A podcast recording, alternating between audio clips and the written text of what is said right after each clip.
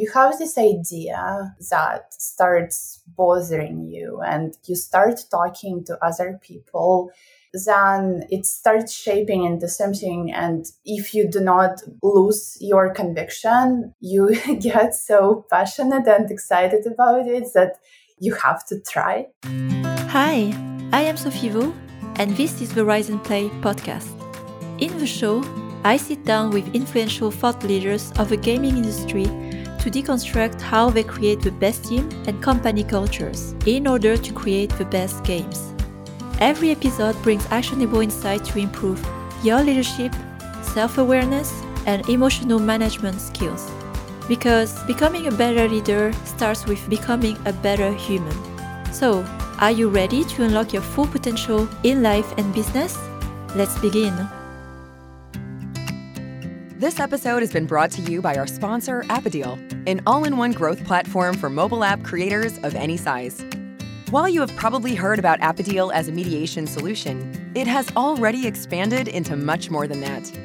Appodeal unlocks access to a new generation of advanced business intelligence tools, including LTV forecasting, user acquisition and creative automation, and of course, the mediation platform that can work out of the box or be managed manually.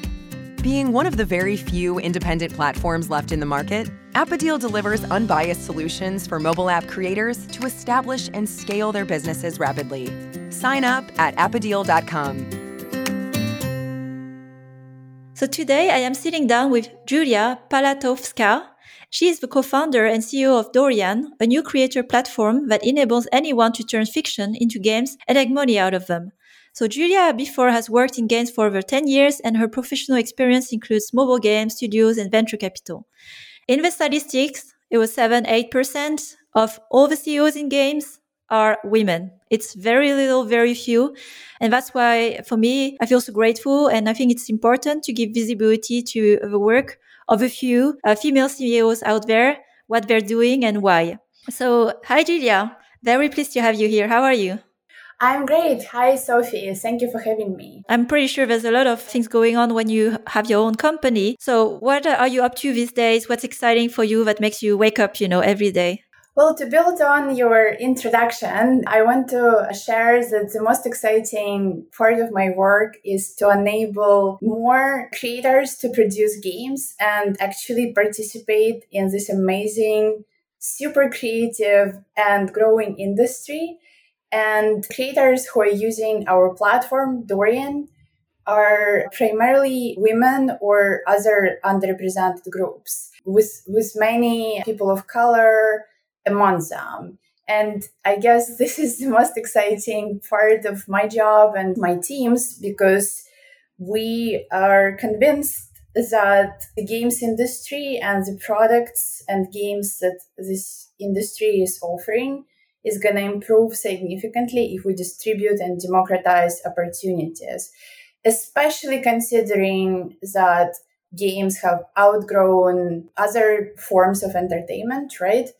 It's not just that women are underrepresented in leading positions. It's also that women do not take part in this growing opportunity uh, as much as they could. So I want uh, to make this industry more welcoming to women and other underrepresented groups uh, through Dorian. I was curious, how did this idea develop for you? I remember there was this new era emergence of games, like many of those platforms where I think it was offering that you can create your story or you choose your story and get very popular by Pocket Gems. And so I wanted to understand more of the journey for you, how you also wanted to develop it further and how did that happen for you? Of course. So I think that I want to start with my own journey and my own story a little bit. I joined this industry very early in my professional life. And one interesting fact about me is that I have worked in the games industry out of four countries. I started my career in Ukraine. This is where I'm coming from. And then I moved to Russia to join a games company and then I moved to, to the UK and I joined London Venture Partners, a venture capital fund that's investing in the games industry. And then after a couple of years at LVP, I decided to move to the US, to the West Coast, uh, to start a company, to start Dorian. So that's been quite a journey, and I'm extremely grateful for this uh, for this industry and this opportunity, and how much I have learned, how much I have grown professionally and creatively, and all of the people, fantastic and passionate people who I've met in this industry.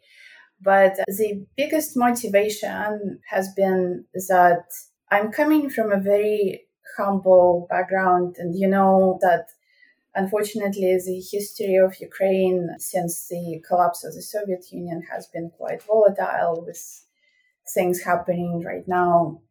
I feel like I wouldn't get as far, and it would be hard to predict that one day I would be able to move to the West Coast and raise venture capital just mm-hmm. based on my humble beginnings. I'm grateful for all of this to this industry because it's been really growing so much and if you are if you're passionate about it and if you team up with great people you can definitely grow much faster than in many other industries that I could have joined. And this would change my trajectory entirely, right?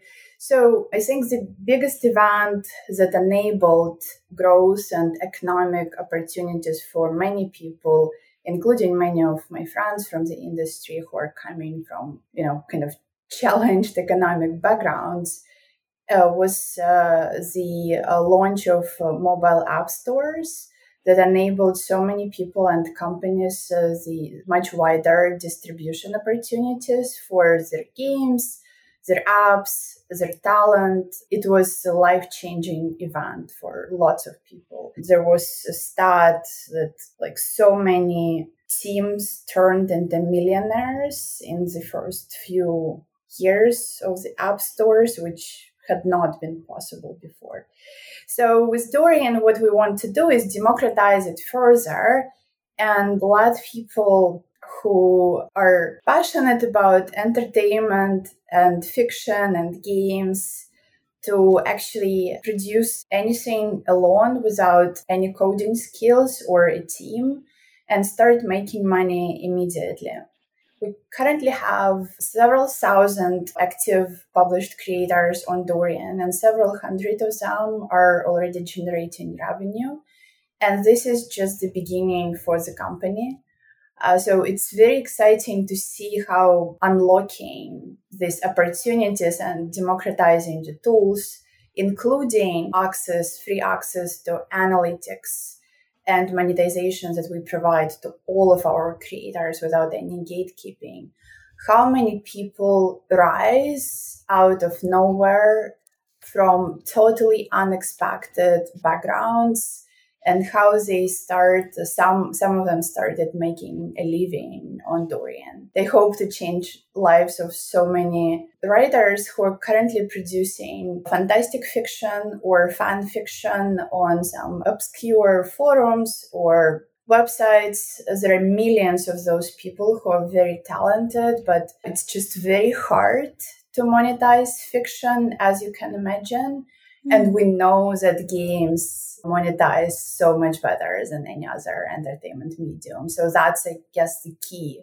There's so many things that make the purpose of a company very strong and very personal when I uh, listen to it, where I'm sure that among your creators, they are coming from all around the world and is giving them an opportunity and very creatively to make additional revenues because you give access to tools and a platform and, you know, community.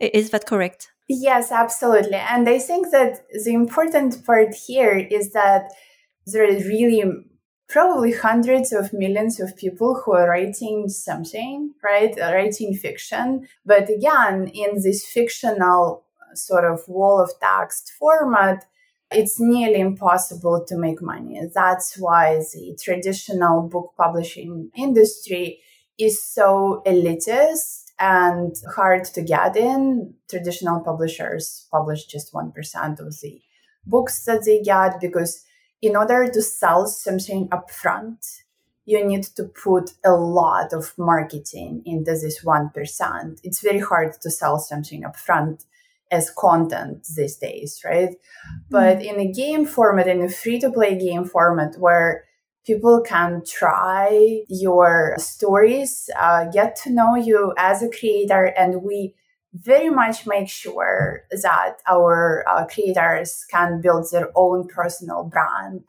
Get to monetize your super fans in a different manner by giving them some fictional universe extensions some special premium branches uh, some in-game uh, advantages or even like now we see a lot of artists joining the platform and they for example they create some special art scenes mm. that they can offer inside their games in a free to play format so fans can access full games for free and finish them for free but there would be some premium choices premium scenes that super fans can access for virtual currencies that they can buy, and then this virtual currency gets attributed to the creator who produced the game, and they can cash out on Dorian.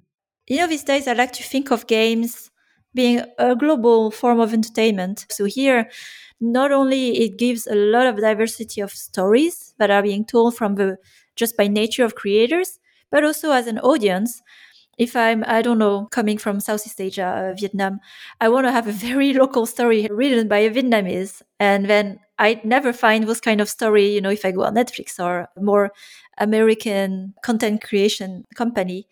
It's true that you cannot predict what creators can produce and how good they can be given the opportunities one of the most uh, interesting creators on the platform is um, uh, from uh, Singapore. She's producing very creative, very dramatic stories while she has a professional day job. So uh, her, her stories are, as far as I understand, are kind of inspired by her relationship with her boyfriend. It sounds, the mm-hmm. relationship sounds quite stable and peaceful, but she has this, you know, this imagination, this universe inside of her, how she translates her interactions with her boyfriend into her stories. And then she shares what inspired her in our community. That's one example. Another great example is a teenage girl from Germany who is writing in her third language, which is English. Mm. And she is doing a fantastic job as a teenage girl, very young, not only she is very productive and creative and her stories are doing well, but she is also learning very quickly how to work with her data that she has access to on Dorian. And she's giving us such a good feedback that all of the engineers on the team are listening to this girl because like we know that if she gave feedback we should listen because she's mm-hmm. very collaborative. She thinks it through, and it's amazing and exciting for me to see how much she is growing herself and how she is acquiring these transferable skills that she can use on Dorian, but she can also use in any endeavors, any jobs that she is likely to acquire after school, and uh, how she understands the data so well, how she is planning her content so well and how she's communicating with other creators and our own team. It's phenomenal. It's so exciting, right?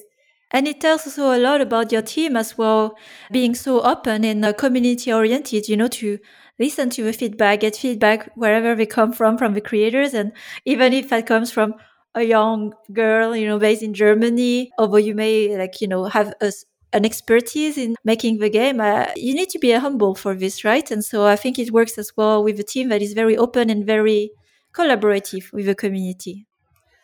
I'm lucky to have a very passionate team, it's true. And I would like to share, I guess, the biggest learning for hiring. And probably it's not a secret, and many people know this, especially when you start your own company I think it's very important to search for certain attitude uh, mm-hmm. for startups as opposed to necessarily skill set.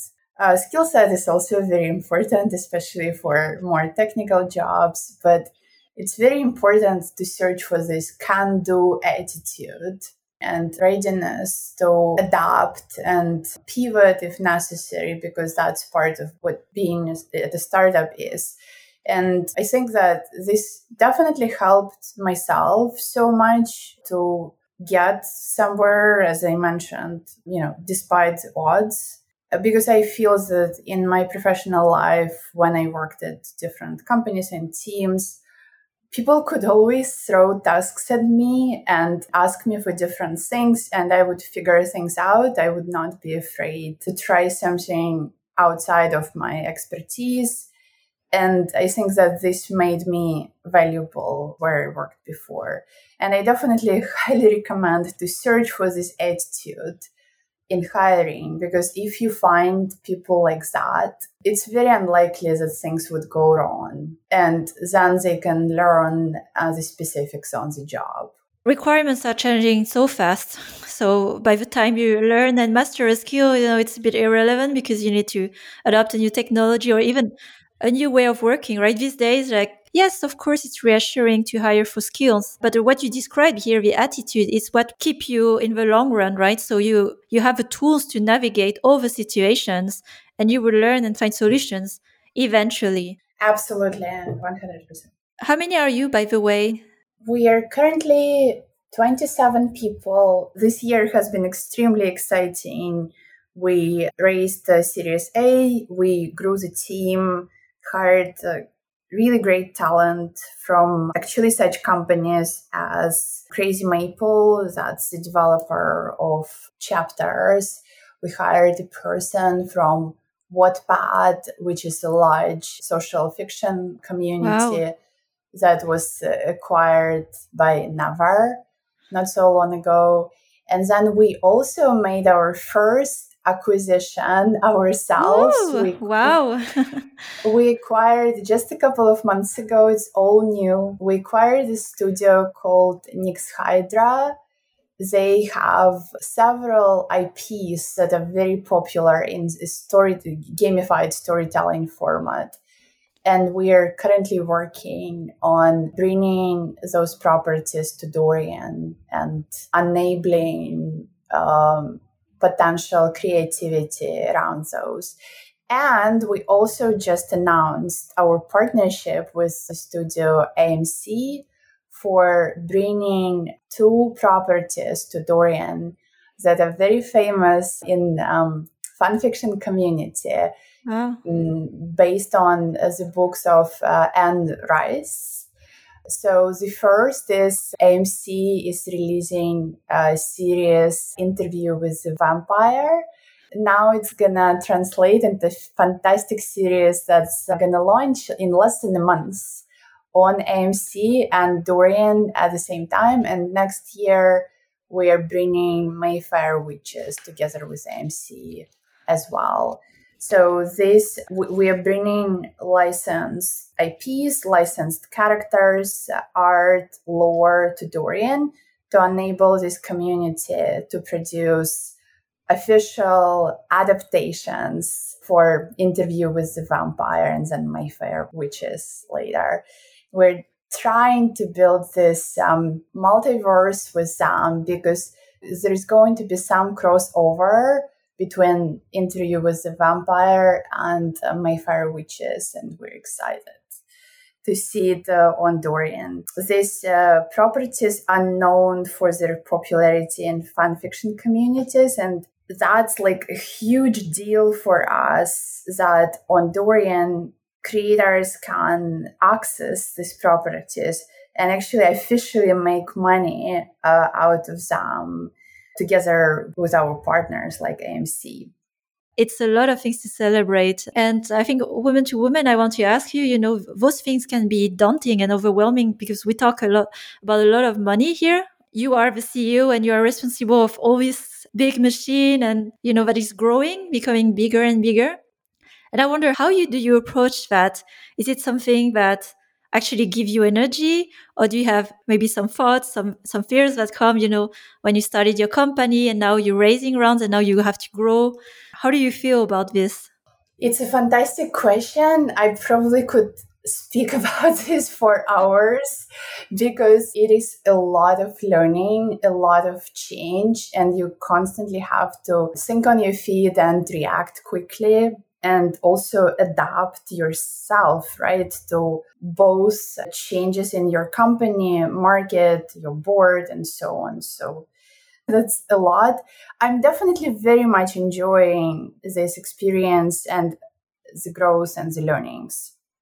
But I want to say that it's important to set expectations for yourself in a sense that things are even even you're if you're very hungry and hardworking and prepared to move fast things are gonna take more time than you expect and as you mentioned before getting the team on the same page takes mm-hmm. repetition you need to find ways to communicate the vision the strategy it will take more time than you would expect. And it's important to have some routine that allows you to feel grounded and get some sense of normality, mm-hmm. such as, for example, uh, what helps me a lot, like walking routine where I can digest and spend some time alone and just process my mm-hmm. thoughts. But I think that another thing that I want to say is that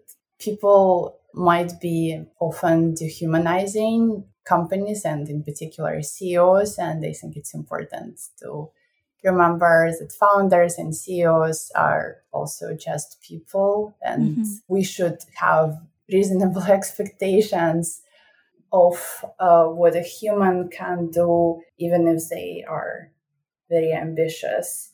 That's very well said and a very good reminder. That's why I'm very impressed when I see, you know, overwork of CEOs and growing stage and milestone reached in your case.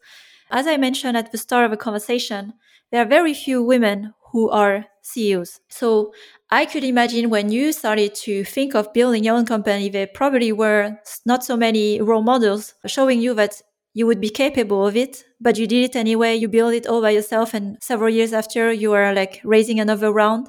How did this go for you? And what gave you the confidence, drive to go forward anyway to build your own company?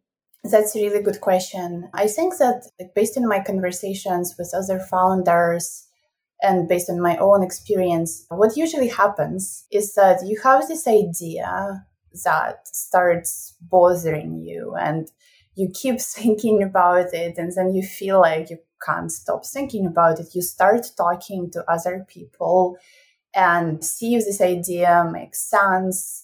And then it starts shaping into something. And if you do not lose your conviction after talking and maybe collaborating with some people around this idea. You get so passionate and excited about it that you just, you know, you have to try. And this is what happened for me as well. The idea started kind of shaping in my mind that there is this fantastic medium that combines storytelling with games. It's growing and then only studios are doing this whereas there are so many creators who could participate in this and i was also very excited about the social component of this because that's something that i was missing in storytelling games and we built uh, social uh, gameplay on Dorian where you can stream your or someone else's games and um, uh, vote for the decisions in real time simultaneously. So any game on Dorian can be played alone or socially. It's already integrated into our technology. And as a creator, you just release your game and it's available in single player and streaming format um, instantly. So that was something that I was thinking about. And I spent nearly a year talking to people about it, kind of trying this idea, collaborating with some experts in the field who then became our official advisors. Mm. And then I met my co founder, Jordan, who is a fantastic engineer. We decided to team up and get this started. And thanks to my experience in venture capital, the first round was actually raised fairly fast. Then, of course, there were a lot of changes, you know, on the go that we had needed to address, and a lot of things that we needed to try. If you have conviction, and if you have some market signals that you believe in, you just need to keep going. You have to give yourself more time than you probably expect and you need to try and set this up in a way when you have this time uh, to try things and iterate. I think without that, we wouldn't be able to get where we are because we did need to make quite significant changes as we learned the market and got uh, market data. You know, it's something I think a lot about when women, they come with their ideas, their concept, and something important you said, like you were prepared, but most women don't have a financial background or even VC or investor background or haven't even been in this world. And something that comes to my mind here as an actionable for women when they have their ideas, companies that can be sometimes a bit foreign for investors who are evaluating it. They can maybe uh, think of learning as well the side of investors and finding this language to help them articulate what they're selling and uh, what is being evaluated when they, you know, need to raise funds. Yes, I think that one of the key things in this journey is to be able to find early believers. And actually, I just saw one of our angels a couple of weeks ago. He who invested very early on. You can't imagine like how inspired I was by having those first angels and mm. first believers. Even seeing him gives me such a big boost of energy because because he gave me this confidence and vote of confidence early on, just like some other angels that we had. So it's definitely very important to talk to people and not be afraid that someone mm. is going to steal your idea or something, because we know that ideas are worthless without execution. And find people who give you this vote of confidence and oftentimes become angels in your company. If any angels or investors are listening to this, please be supportive to founders, even if you're not investing, because your reaction might, in some cases, make it or break it for them. Because every positive advice, every pep talks that you're giving is really potentially life changing for this person. I want to say that in our case, we had a fantastic angel investor, Holly Liu, who was one of the co founders of Kabam. And mm. having her on board was so good for us, and having a woman on the cap table so early on uh, was so exciting for me. She she was extremely helpful with initial advice and hiring. I think it's worth mentioning that there is a very important cycle that's happening in venture-backed startups and venture capital distribution, which is people start companies and then some of them succeed and make money out of this. Vast majority of people who succeeded start investing one or the other way as angels, or sometimes they start venture capital funds. Sometimes they start new companies and become serial entrepreneurs, right? But then they still usually invest. And you can see this in every tech hub, in every ecosystem.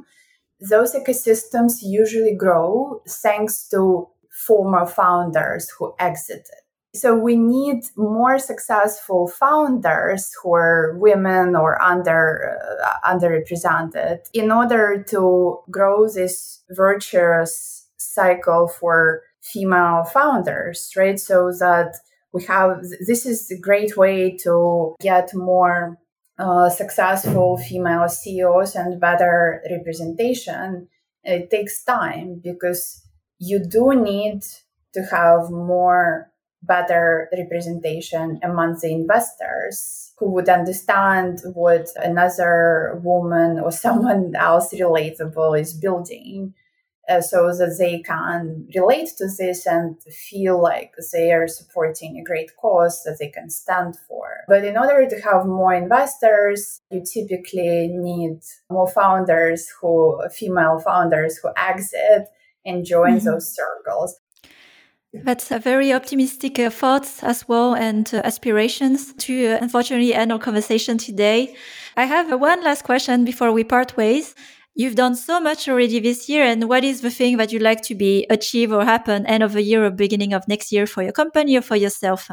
That's a wonderful question. I think that the biggest thing that I'm looking forward to right now is launching interview with the vampire on Dorian simultaneously with AMC because there is, as I mentioned, there is a huge fandom behind this who is creating a lot of fan fiction and starting in October, early October, they will be able to bring their uh, creative vision and fan fiction to Dorian officially with official licensed characters and lore and everything.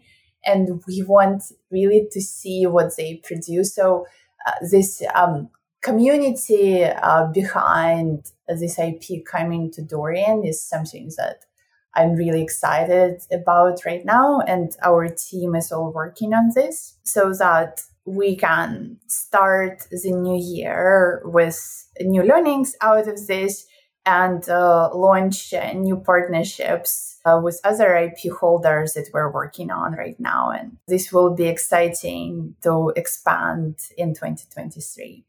Awesome. I think you're on a great trajectory and I will follow this through LinkedIn or closely with you because I'm very excited as well for you as I listen to you right now. Thanks a lot, Julia, for conversation today. And there's so much more I wanted to talk about, but that might be for a future conversation. Thank you so much, Sophie. Thank you for doing this. It's really great that you started this podcast. Thanks for listening to this latest episode of the Rise and Play podcast. I am trying to grow a community of conscious leaders across the industry and beyond. So, if you want to join this movement, please share the podcast with other conscious leaders because we have so much more we can learn from each other. Also, please don't forget to follow the show so you don't miss out on future content. Every episode is packed with actionable insights that will help you improve your leadership skills now. And if you are interested in learning more on the topics that we discussed today, you can find more insights on riseandplay.io, and there you will also find my free masterclass on conscious leadership. So, have a great week, and until the next time,